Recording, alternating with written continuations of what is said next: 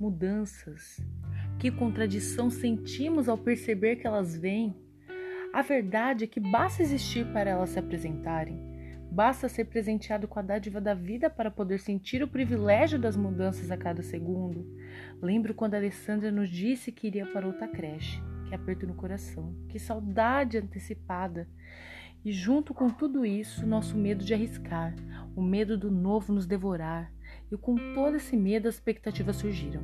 As expectativas não aceitam surpresas, não admitem leveza. As expectativas são ideias que queremos moldar ao nosso ver. Elas nos consomem, elas impõem vontades, machucam.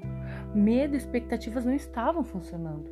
Era preciso enfrentar, era preciso substituir as expectativas por esperança aceitar com propósito e luta as mudanças na fluidez do tão sábio tempo e assim nos surpreender com os novos sabores, com as novas emoções, com os novos sentimentos. Sim, somos humanos e com essa humanidade toda, demos as mãos para desbravar o novo, para se conhecer e dar-se para conhecimento. Conhecemos mais a Janete a cada dia, mas também aprendemos a buscar mais do que estava em nós. Aprendemos que cada um que passa em nossas vidas agregam com marcas. E quer saber?